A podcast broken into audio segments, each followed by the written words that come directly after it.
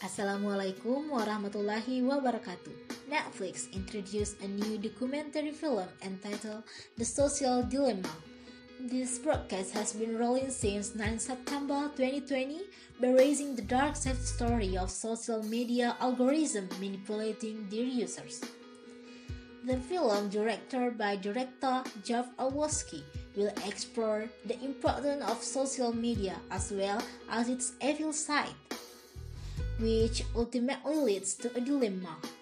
This film will explore and depict horrifying things as a result of using social media, starting from the surveillance of its users to manipulating the appearance of feeds so that individuals can't be separate from social media. The film, The Social Dilemma, made me aware of several things. First, social media has positive side and negative side. Second, every action we made on social media is recorded. Third, we are the lab rats of social media. Fourth, you see what you want to see on social media.